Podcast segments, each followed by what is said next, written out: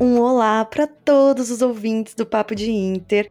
Hoje começa a série Papo de Inter Viaja, versão Panamá. Para quem não acompanhou a gente nas redes sociais, essa dupla aqui foi até o Panamá conhecer o país, sua história, economia e, claro, todas as curiosidades. O porquê da gente ter escolhido o Panamá, muita gente perguntou isso pra gente. Além do orçamento e do destino ser relativamente barato, eu vou colocar aqui entre aspas, porque depois a gente explica melhor. Mas tem um fato é que ninguém conhece o Panamá. Não que ninguém conheça, mas no máximo as pessoas param ali só para fazer uma escala para os Estados Unidos. E cara, o Panamá tem muita coisa legal. E depois de uma viagem de 12 dias por lá, o que não faltam são informações, mas perrengues e histórias. A gente vai ter uma série de quatro episódios falando sobre a nossa viagem. E no episódio de hoje, a gente vai te contar sobre o dia que eu e a Beth achamos que seríamos sequestradas ao visitar uma tribo indígena que vive um matriarcado e tem uma bandeira com uma suástica no meio. Sim, é tudo isso que vocês ouviram mesmo parece loucura, mas a gente viveu. Sim, senta aí que lá vem história, história das boas, mas a gente também vai te contar sobre essa tribo, os Kunayala, que vive um matriarcado e que conseguiram sua independência do Panamá há pouco tempo. Eu sou Andressa Isper. E eu sou Elizabeth Matravolg. E esse é o Papo de Inter Viaja para o Panamá. Notre volonté. Make America great again. Sueña marcha. Actitud Estado de alarma em toda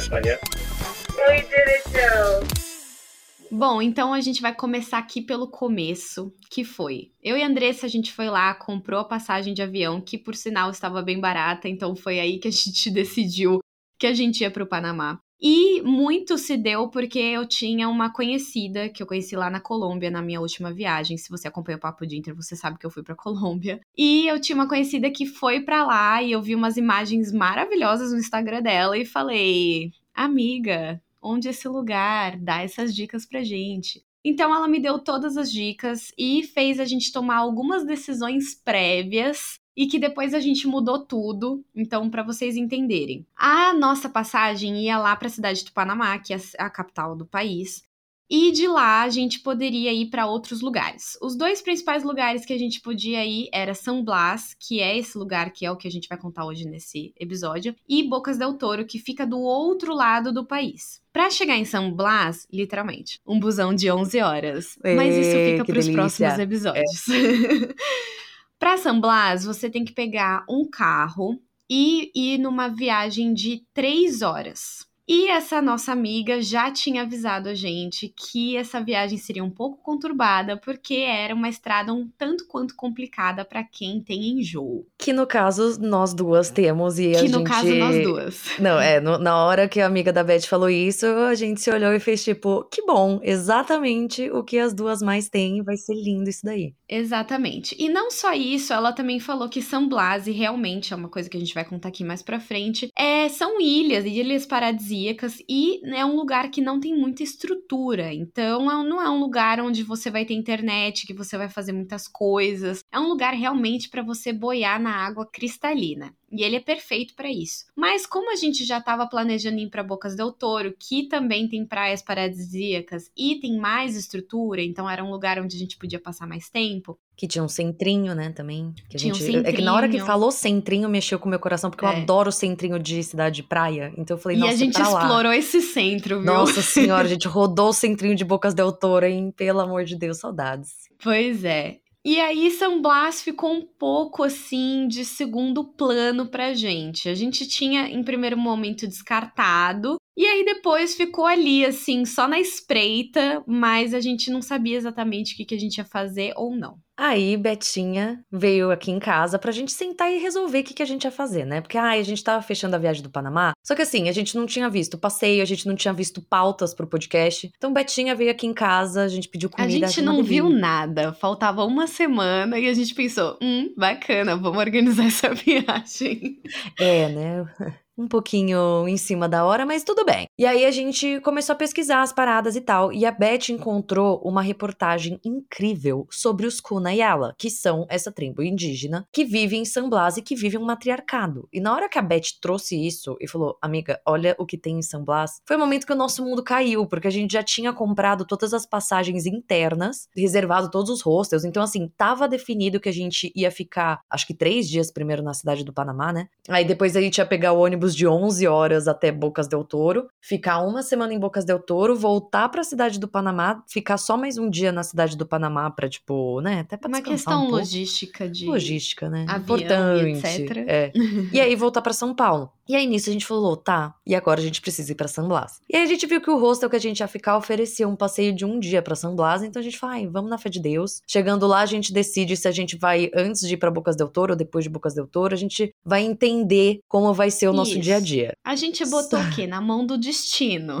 Como sempre, a mão do universo. Só que assim, aí eu já vou pular pra gente no Panamá, porque, né, enfim. A gente chegou no Panamá. E assim, o voo foram sete horas muito desconfortáveis. Eu passei muito frio e fome. Assim, eu dormi e babei, acordei é, não, só na hora do café da manhã. Que eu acordei ela pro café da manhã porque ela ainda me, falou para acordar. Eu não dormi, tipo, nem 10 minutos. A Andressa, ela passou, tipo, 7 horas, assim, para... e a... gente, a imagem, eu tinha que... É que a gente faz um podcast, mas eu vou, eu vou descrever. ela colocou aquele travesseiro de pescoço, aí ela colocou o capuz do casaco. O capuz tava colocou... por baixo do travesseiro o de pescoço. O capuz tava por baixo, em toda da testa e ela colocou a máscara do, de olho, de olho. E se ela tivesse qualquer outra coisa, ela colocava Gente, também. Eu tava com muita imagem, tava maravilhosa. Não, inclusive, foi nesse voo que o, o, comissário de bordo ele veio oferecer café da manhã. Gente, ele basicamente enfiou a cara dele assim, embaixo da minha, porque eu acho que ele não tava entendendo o que eu era. Ele chegou muito perto de mim, Ela porque tava assim. tipo um fantasma, tipo. Eu tava uma pegada meio. Não, e aí quando ele veio falar comigo, eu coloquei a máscara do olho na testa, né? Então aí pronto. Aí eu não sei o que, que eu devia estar tá parecendo escuro ainda. Mas enfim, aqui a questão é, eu tava passando muito frio e tentando dormir, porque a gente pegou um voo de madrugada, então a ideia era dormir. Não dormi porcaria nenhuma. E aí quando a gente chegou no Panamá, eu tava destruída, mas a Beth, assim, por mais que ela tivesse dormido também, não, ela também tava, tava cansada. Tipo, a Andressa, pô, ela tava destruída e triste. Ao extremo. E triste. eu tava muito triste que eu passei frio e fome. Mas enfim. E aí, quando a gente chegou no hostel, a gente se olhou e falou, cara, e se a gente não for A gente não quer Blas? fazer mais nada. A gente não queria ser rica nada. e ir pra um hotel bem caro. E, do, e, assim, um banho quente. Não é, a gente chegou lá e foi tomar banho no banheiro compartilhado. Enfim, isso daí é história para outro episódio. Mas a gente decidiu que a gente ia passar um dia em São Blas. Depois de muitas tretas, a gente conseguiu chegar tretas não nossas, né? Tretas tipo perrengues que a gente passou na, no, até chegar no Panamá e vontades de não fazer nada. A gente decidiu que ir para San Blas era muito importante e a gente ia se arrepender se a gente não fosse. Então. E realmente a gente ia se arrepender. A gente ia muito. A gente vai falar aqui uma série de perrengues e vocês vão pensar: nossa, mas isso foi legal? É porque, gente, a recompensa foi ótima. A então vamos foi. lá. A gente decidiu ir no dia seguinte para São Blas e o carro saía às 5 da manhã. A princípio a gente pensou que seria uma van com uma galera e tal, mas não, seria um passeio só eu e a Andressa. Porque a outra pessoa desistiu de última hora e a gente não sabe até hoje por quê. Era a mina do nosso quarto, não era? Acho que era. Acho que ela tava ah, muito cansada também. É, não, gente, é, Panamá cansa. Panamá cansa. é, era uma mina que tava no nosso quarto. Que ela foi pra balada, porque a gente foi dormir, ah, tipo, ela sete horas balada. da noite. A gente foi dormir sete horas da noite. E a menina, tipo, chegou, sei lá, três da manhã no quarto e a gente acordou quatro e meia pra ir pra, pro passeio, sabe, assim? Enfim. Exato. Então, a gente... É mulheres cansadas, entendeu? Mas enfim, aí chegou um mano lá perguntando nossos nomes e tal, e ele tinha uma, era uma picape, né? Tipo aquele carro que tem aquele porta-malas compridão. Isso. E aí beleza, aí a Andressa já ficou assim: "Nossa, se meu pai vê que a gente tá entrando nesse carro, oi, Calma. tio. deixa eu, deixa Calma, eu contextualizar tio, tá um pouco certo. mais. Era uma picape branca sem nenhuma informação de absolutamente nada, assim, não tinha nada que fizesse referência a nenhum tipo, nenhuma empresa de, é, de turismo, realmente. nada. Podia Era uma picape branca, carro. podia ser qualquer carro. E o cara também, ele tava, tipo, com uma blusa preta, assim, sabe? Tipo, não tinha identificação de nada. O cara simplesmente entrou no hostel, falou: ai, vim aqui pelo passeio, quem que vai fazer o passeio? Aí a gente falou que era a gente, a gente entrou no carro, entendeu? Então, tipo. Isso. Aí antes falei, da gente Deus. entrar no carro, o cara tirou um saco preto. Aí a Andressa já olhou para mim, olhei para ela, a gente já se agradeceu pela amizade maravilhosa. e entramos mesmo assim. Não, gente, nisso a gente tem que contextualizar uma coisa muito importante. As duas aqui trabalharam na televisão, cobrindo crimes em São Paulo. Então a gente tem que deixar claro que, assim, essas paranoias, elas são reais. Ah, são reais, super vivas. Super vivas. Porque, assim, um saco. Não, e não era um saco de lixo preto comum, assim, tipo, ah, não, um era bem desse de banheiro. Era um saco enorme, tipo assim, cabia, cabia um corpo ali dentro. Então, na hora que a gente que eu vi aquilo, que eu pensei onde a gente tava entrando, era 5 horas da manhã, não tinha um uma pessoa, uma alma penada na rua. Eu falei, é isso. É aqui é. que a gente termina. O papo de Inter foi muito bom. Agradeço por essa vivência. Mas estamos Mas vai, vivos para contar a história, Graças não é mesmo? A Deus, pelo amor de Mas enfim, a gente pegou uma estrada bem ok. E aí, beleza. No meio do caminho, o nosso motorista, né, o nosso guia, parou o carro no meio do nada. E aí vem um humano com uma caixinha. Eu Sério? e a Andressa, a gente tem certeza que eram drogas. Certeza. Mas, sacanagem.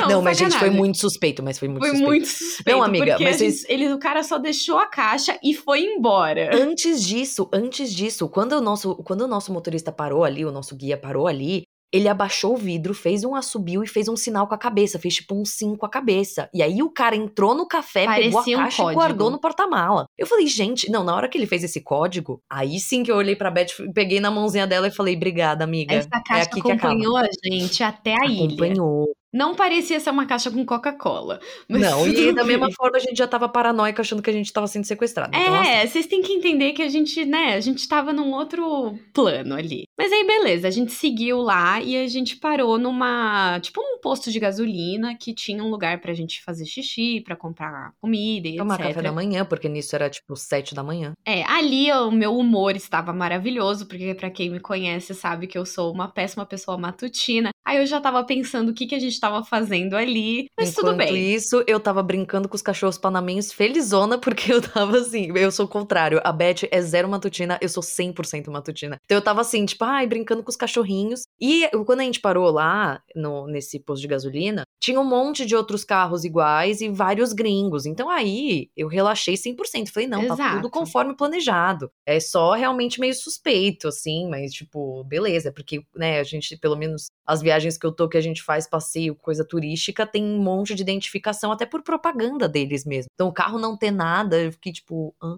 Enfim, mas aí continua, Beth, que aí agora vem o plot então, twist de milhões. Não, não, calma. Aí, beleza. Aí a gente tava numa estrada super boa. Só que nesse posto de gasolina, a Andressa ah, viu é? uns remédios para enjoo. Aí ali a gente já começou a se preparar fisicamente para o que vinha pela frente. Mas antes disso, vamos à parte mais importante deste episódio. O nosso guia foi no banheiro, foi para algum lugar pegar um café. E aí a gente ficou ali na frente do carro dele esperando ele. E aí eu e a Andressa a gente viu um adesivo no carro dele que parecia ser uma bandeira. Essa bandeira, ela tinha três faixas, vermelha e amarela, e no meio tinha uma suástica. O que que faz a gente pensar na hora que a gente vê uma suástica? A primeira coisa que vem pela frente é o nazismo. Certamente. Ali eu surtei. Porque a Andressa ainda estava no, no clima. Ah, eu tava no clima dela. cachorrinhos. Eu tava 100% brincando com os cachorrinhos, eu tava vivendo minha vida. a Beth surtou. Tipo, estamos sendo sequestradas para uma seita Ku Klux Klan.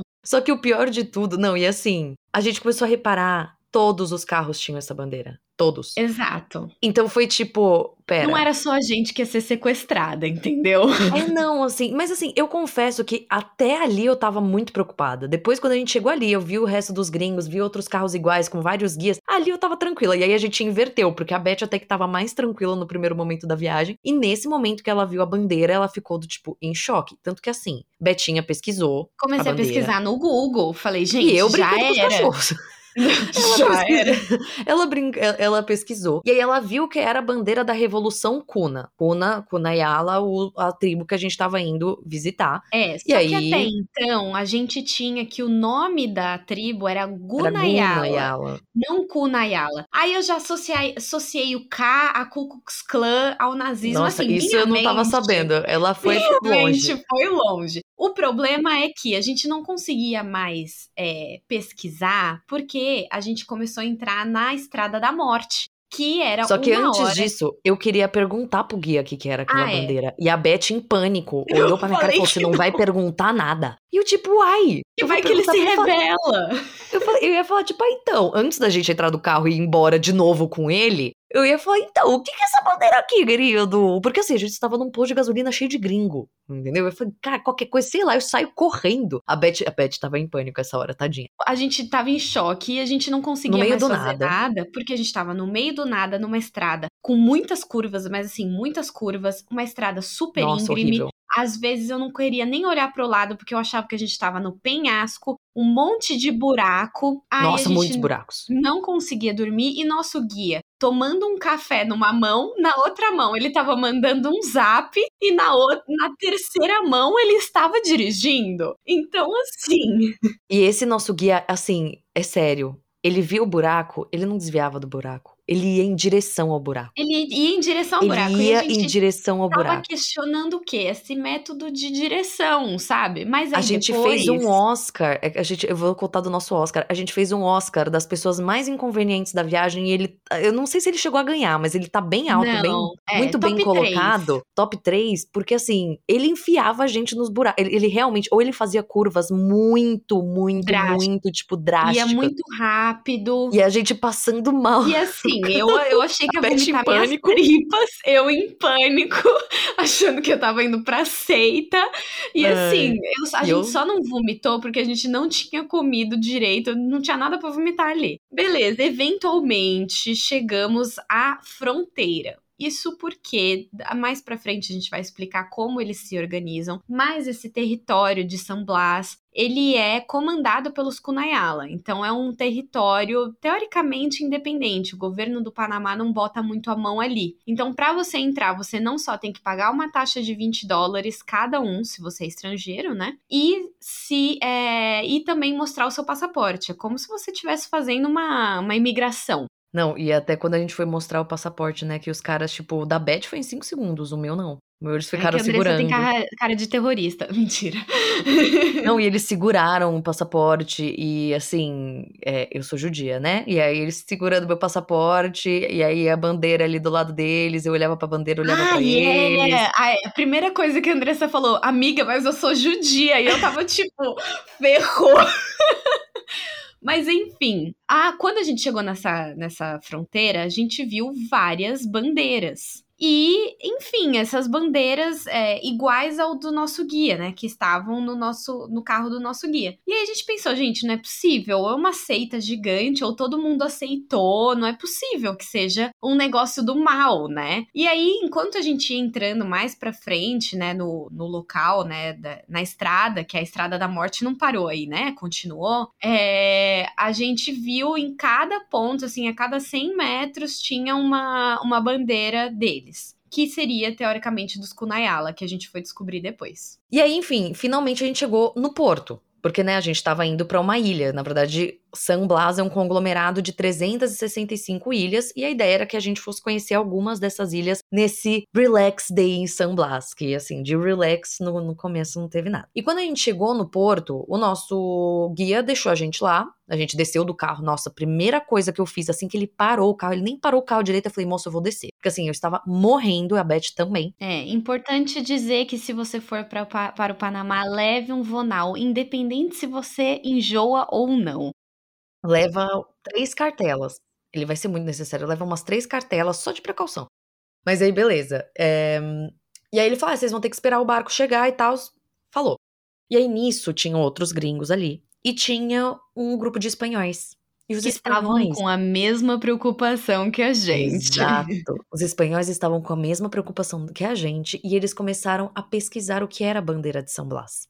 Ou, no caso, a bandeira dos Kunayala, né? Que a gente descobriu que era da Revolução dos Kunayala. E aí o cara começou a ler que era uma. que tinha relação com a bandeira da Espanha, porque a bandeira, ela era uma faixa vermelha, pequena, aí um, o meio todo amarelo grande e outra faixa vermelha embaixo. Então, realmente, lembrava a bandeira da Espanha. E aí falou que era uma referência à bandeira da Espanha. E foi ele que falou. Ele que falou da, das mulheres transgênero também. Não, das mulheres transgênero a gente viu antes de ir. Mas eles pesquisa. falaram também, eu escutei. É que enquanto ah. isso, eu e a Andressa, a gente tava tentando entender que barco a gente ia entrar, e a Andressa é mais fluente em espanhol do que eu. Então eu fiquei escutando os é espanhóis e ela foi tentar ver nosso rumo. Não, não, porque PS, né? Porque nesse meio tempo, o nosso guia deixou a gente lá, a gente tava esperando o barco, ele, falou, ele virou pra Beth e falou: Eu já volto. E aí eu não entendi nada, porque, gente, o espanhol da Colômbia é muito tranquilo. Agora, o espanhol do Panamá é muito difícil de entender. Muito difícil, não, não era para mim. E aí ele foi embora e deixou a gente ali, sem falar qual barco a gente tinha que pegar, sem falar o nome. Eh, não, o nome dele a gente sabia. Mas sem falar o nome da pessoa que a gente tinha que procurar, nada. Então, assim, e ele foi embora.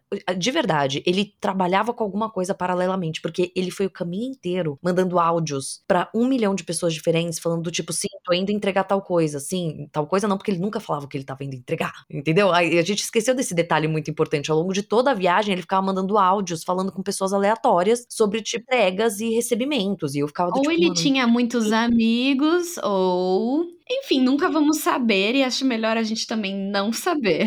Mas aí a questão é, a grande questão foi que aí ele deixou a gente lá abandonado e aí eu fui tentar descobrir que barco que a gente tinha que pegar e a Beth continuou ouvindo. Então, os espanhóis, a Beth tava contando, é, É que falaram eles estavam falando também do, das mulheres, que a gente vai explicar aqui mais pra frente, e também do matriarcado. Então, ali eu comecei a entender que poderia ser a bandeira dos Kunayala e que não tinha nada a ver com o nazismo. É, que Mas... não tinha a ver com uma seita, né? Que tipo. Exato, enfim. exatamente. Finalmente a gente, você me deixou perguntar pro Isso, guia. Eu já ia pra eu perdi parte. o medo e falei, vamos perguntar pro guia, porque o guia eventualmente voltou e ah, aí ele a gente reapareceu. perguntou para ele. Eu falei pra Beth, eu falei, cara, o guia meteu o louco na gente do tipo, vou comprar um cigarro e nunca mais voltou, tá ligado? Mas não, ele voltou para salvar a gente, para explicar qual barco a gente tinha que entrar. E aí eu perguntei. A Beth falou: ai, vai, vamos perguntar logo de uma vez e tirar isso da frente. E aí o que, eles, o que ele nos disse, a gente provavelmente vai repetir essa informação no futuro. Mas o que ele explicou é que sim, era a bandeira da Revolução Cuna, que o vermelho simbolizava o sangue derramado e que o amarelo simbolizava o ouro.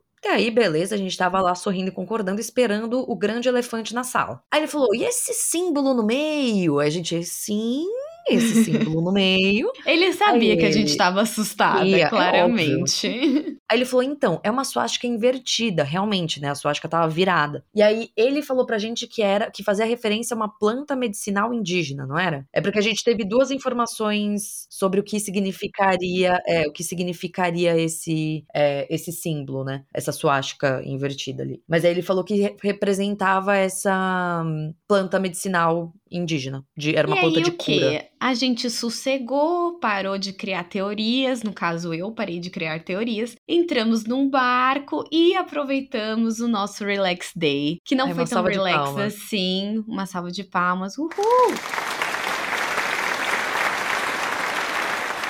Mas a gente vai passar agora para o próximo bloco, onde a gente vai te contar de fato quem são os Kunayala. E é claro, informação, porque aqui no Papo de Inter a gente vem sempre com informação e o histórico. Com certeza. E let's go!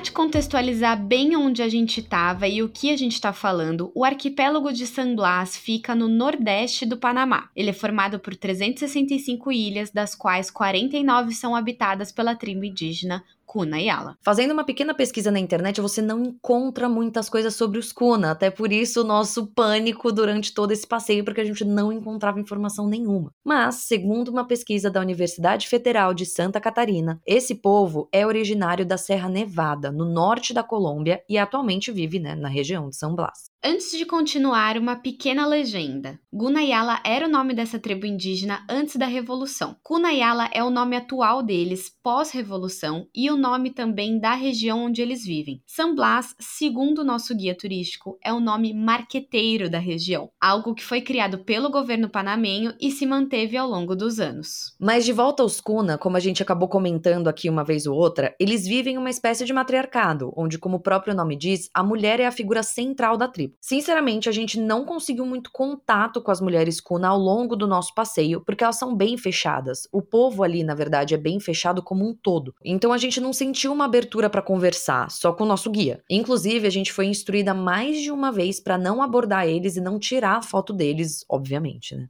Pesquisas e conversas que a gente conseguiu antes de ir para a viagem, a gente descobriu que essa tribo vive um matriarcado e existem vários exemplos disso na prática, como quando a mulher casa. Nesse caso, o homem que se muda para a casa da mulher, ele que entra na família da mulher e a família da mulher que decide se o trabalho dele pode ser compartilhado com outras pessoas de fora da família. São as mulheres que cuidam do comércio e fazem os artesanatos. Inclusive, elas são conhecidas pelas molas, que são uns panos panos costurados com desenhos super coloridos e que é muito curioso, né? Porque são várias camadas de tecidos coloridos e a pessoa vai lá e costura por todos eles, assim, nossa, é muito legal. Enfim, esses desenhos, segundo o nosso guia, porque de novo, né, é difícil encontrar informação disso online, representa o submundo que só as mulheres Kuna podem acessar durante os rituais da tribo. Outro ponto super interessante que a gente ficou sabendo antes de ir para lá é que existe um terceiro gênero nessa tribo, chamado Omegide. Eu não sei se eu tô falando certo, vocês sabem que é, pronúncia não é o meu forte, mas vamos lá. Basicamente, se um menino ainda criança começa a mostrar tendências femininas, por assim dizer, a família aceita e ele se torna um homegide. A partir daí, a pessoa começa a aprender todas as funções que são exclusivamente femininas na sociedade, como artesanato. São principalmente os homens que se tornam mulheres transexuais entre os cunas. O contrário também existe, mas é mais raro. Mesmo assim, é algo totalmente aberto e aceito na comunidade. Isso porque ser Omegide ou Omegide, eu falaria Omegide, mas também não tenho a menor ideia de tá, se tá certo ou não, mas isso porque ser Omegide pros Kuna é algo que tem relação com a mitologia que também fundou a tribo. Segundo Nandin Solis Garcia, uma educadora de saúde transgênera e ativista de direitos LGBT da cidade do Panamá, que foi entrevistada pela BBC em uma reportagem sobre o tema, os líderes que trouxeram as tradições, regras e diretrizes do povo Guna eram um homem,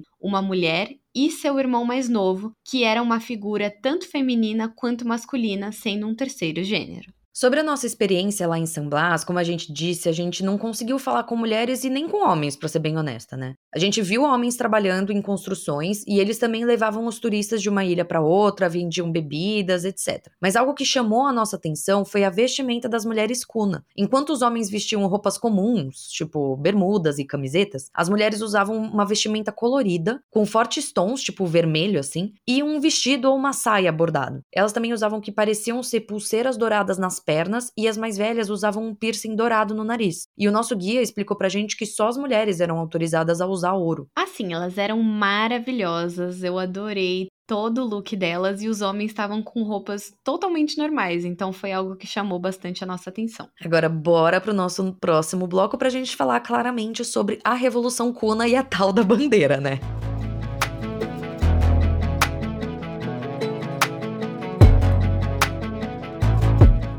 Agora que você sabe quem são os Kuna, chegou a fatídica hora de falar sobre a Revolução Kuna, a bandeira e tudo que aprendemos estando lá. Uma curiosidade que talvez não muita gente saiba é que o Panamá fazia parte da Grande Colômbia e conseguiu a sua independência em 1903. Nesse período foram essas novas autoridades que começaram a controlar a comarca dos Gunas até que em 1925 rolou a revolução. Basicamente, os Gunas se revoltaram contra as autoridades panamenhas que na época estavam forçando os nativos a se ocidentalizar. A bandeira que a gente viu nos carros, no controle da fronteira, no porto e nos barcos simboliza exatamente esse período. O vermelho simboliza o sangue derramado na Revolução e o amarelo o ouro da tribo. O que a gente já falou aqui mais cedo. A suástica, que fica bem no meio da parte amarela, tem dois significados possíveis. Isso porque cada guia falou uma coisa pra gente. Um nos falou que a suástica invertida representa uma planta nativa, que era o que a gente falou aqui mais cedo também, que era usada para cura, enquanto outro guia falou pra gente que era o simbolismo da criação do mundo. Mas beleza, rolou essa revolução em 1925 e foi criada a República de Tule. Eu acho que é Tule, ou Tulé de repente, não sei, não tinha acento na internet, vai ser Tule. Só que essa república ela durou pouquíssimo tempo, porque em seguida foi firmado um acordo de paz com o governo panamenho. Esse acordo de paz teve mediação norte-americana e resultou num tratado onde o governo central prometeu respeitar os costumes e manter os Kuna com os mesmos direitos que os panamenhos. E em troca, os Kunas largariam as armas, revogaram a declaração de independência e se comprometeram a respeitar as leis panamenhas. Assim foi criado então o território autônomo chamado Comando marca indígena de Cunayala, que mantém a sua cultura e tradições até hoje.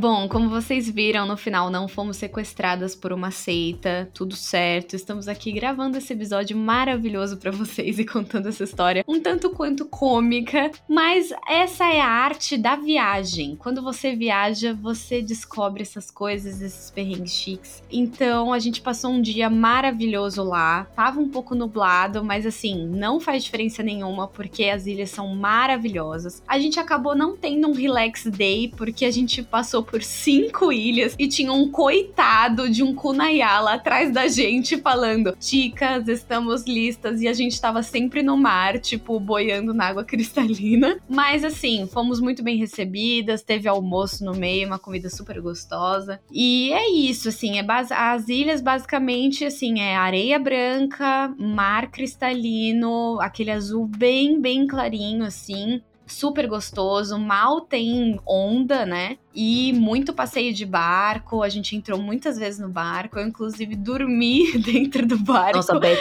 gente, a Beth dormiu dentro do barco, mas assim, de, de dormir de boca aberta. Eu, eu devia ter feito um compilado gente. de momentos em que a Beth dormiu de boca aberta nessa viagem, foi muito bom. Foram muitas vezes, mas é que eu sou uma mulher cansada.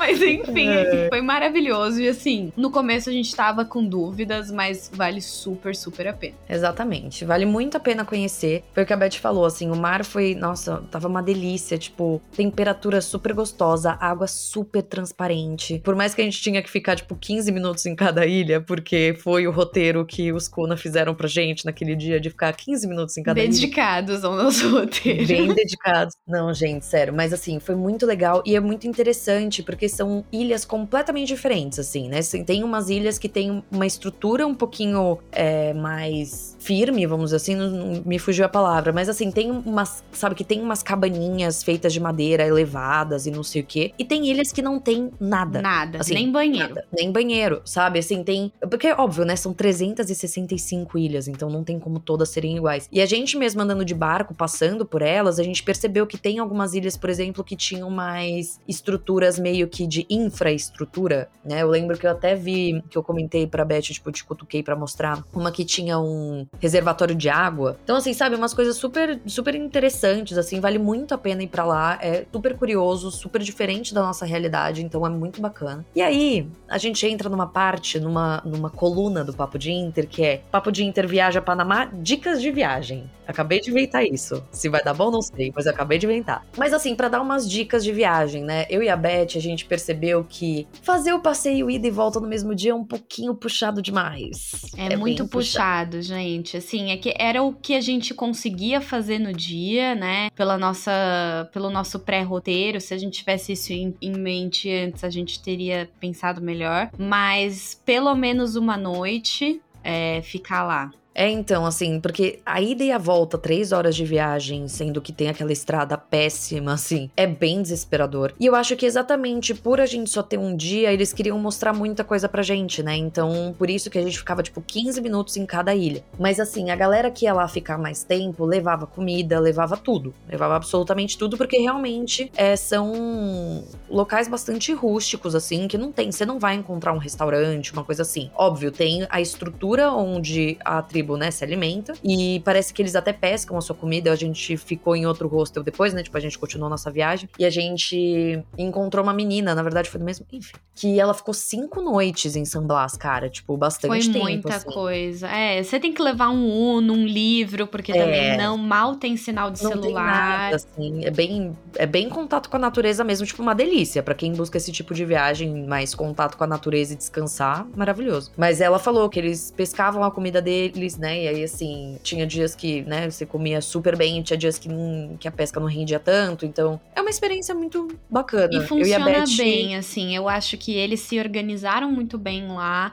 Eles têm um próprio governo interno, né, digamos assim, e eles vivem majoritariamente de turismo, então eu achei que funcionou bem, achei eles bem super profissionais, assim. É, me senti super segura depois de tudo. É, a gente devia ter recebido um briefing um pouquinho melhor sobre como era o trajeto até lá e, quem, e a bandeira Kuna. Mas foi super gostoso, assim. Só isso, eu e a Beth, a gente ficou pensando que teria sido interessante passar uma noite lá. Eu acho que a gente poderia ter descansado um pouquinho mais, assim, ter feito um passeio com mais calma, de fato aproveitado mais alguma das ilhas. E também, quem sabe, conhecido melhor os Kuna, né? Porque é isso, como a gente só foi passar o dia e ficava 15 minutos em cada da ilha, a gente não conversou com ninguém, por mais que eles também, assim, eles não davam muita abertura de qualquer forma, mas eu acho que a gente, de repente, ficando numa ilha por uma noite, a gente acabaria tendo um pouquinho mais de contato. De repente a gente conseguiria conversar. Mas é isso, galerinha. E se vocês estão descobrindo só agora que eu e a Andressa a gente fez essa viagem, então é porque você não segue a gente no nosso Instagram, no arroba papo de Interpodcast, tudo junto, que eu já vou começar esse jabá aqui, que é o jabá de todo final de episódio. E, obviamente, segue a gente lá, a gente fez toda a cobertura da nossa viagem, a gente vai continuar postando vídeos sobre a viagem, mas principalmente vamos, é, a gente sempre posta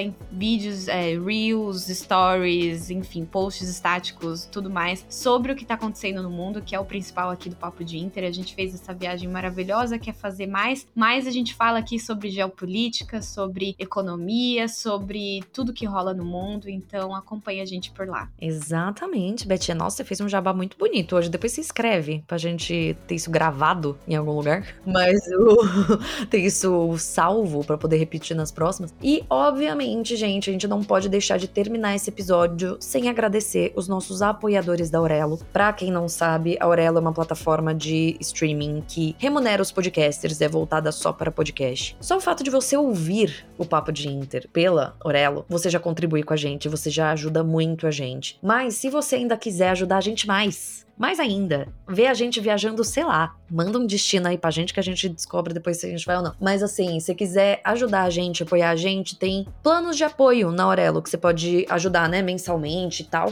E isso, nossa, faz toda a diferença pra gente, vocês não têm noção. Então, além de agradecer as pessoas que já apoiam a gente, que acreditam no nosso projeto e que, né, são o motivo pelo qual a gente tá aqui também todo santo dia gravando, fica aí o pequenininho jabá sobre, sobre a Aurelo e o convite para vocês conhecerem a nossa página lá no site. É isso, nosso super obrigada obrigada sempre aos nossos apoiadores e a todo mundo que ouviu a gente até aqui. E até a próxima. Até a próxima, gente. Muito obrigada.